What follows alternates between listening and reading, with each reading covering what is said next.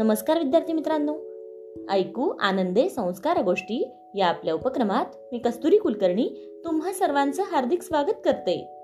आपल्या या उपक्रमात आज आपण गोष्ट क्रमांक दोनशे त्र्याऐंशी ऐकणार आहोत. बालमित्रांनो आजच्या गोष्टीचे नाव आहे वर्तन.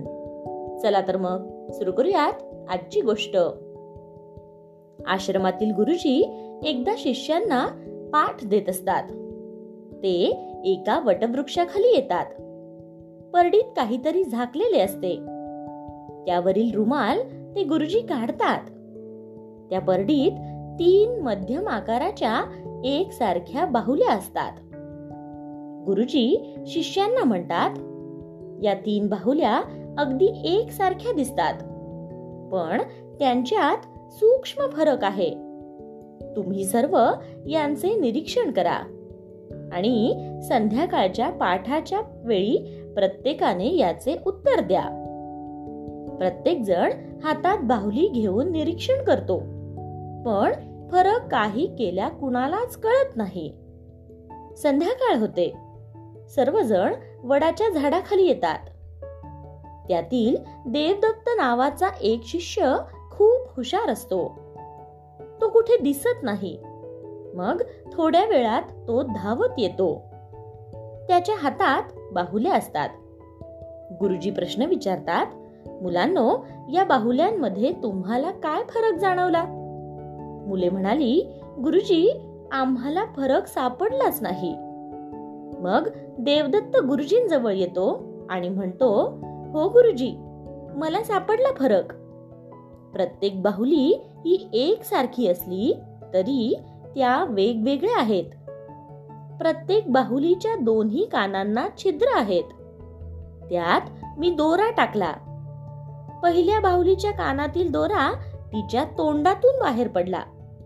दुसऱ्या बाहुलीच्या कानातील दोरा तिच्या कानातून बाहेर पडला तर तिसऱ्या बाहुलीच्या कानातील दोरा तिच्या पोटाकडे गेला.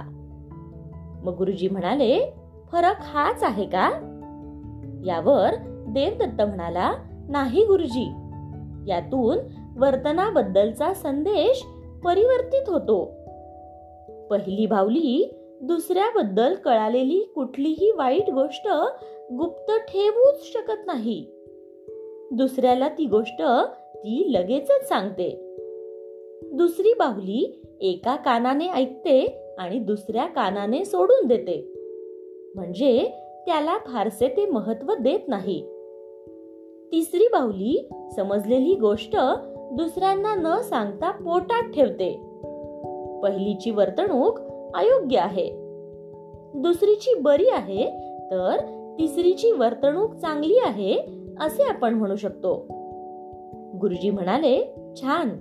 देवदत्त छान अर्थ सांगितलास. देवदत्त पुन्हा म्हणाला गुरुजी अजून दुसराही एक अर्थ सांगता येईल. पहिली बाहुली त्याचा वापर स्वतः पुरता न ठेवता इतरांनाही कळवते आणि सांगते.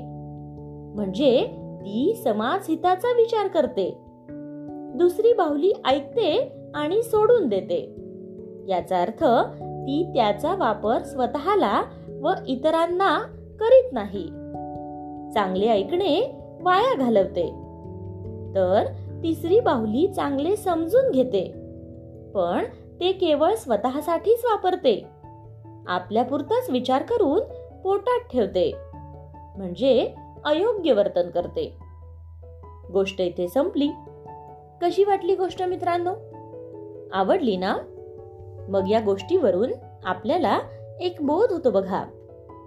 तो बोध असा की दिसायला सारखेच असले तरी स्वभावात फरक असू शकतो. हा फरक चाणाक्ष लोकांच्या लक्षात येतो. म्हणून तुम्हीही चाणाक्ष बना. काय? येत आहे ना लक्षात? चला तर मग. उद्या पुन्हा भेटूयात अशाच एका छानच्या गोष्टी सोबत आपल्याच लाडक्या उपक्रमात ज्याचं नाव आहे ऐकू आनंदे संस्कार गोष्टी. तोपर्यंत नमस्कार!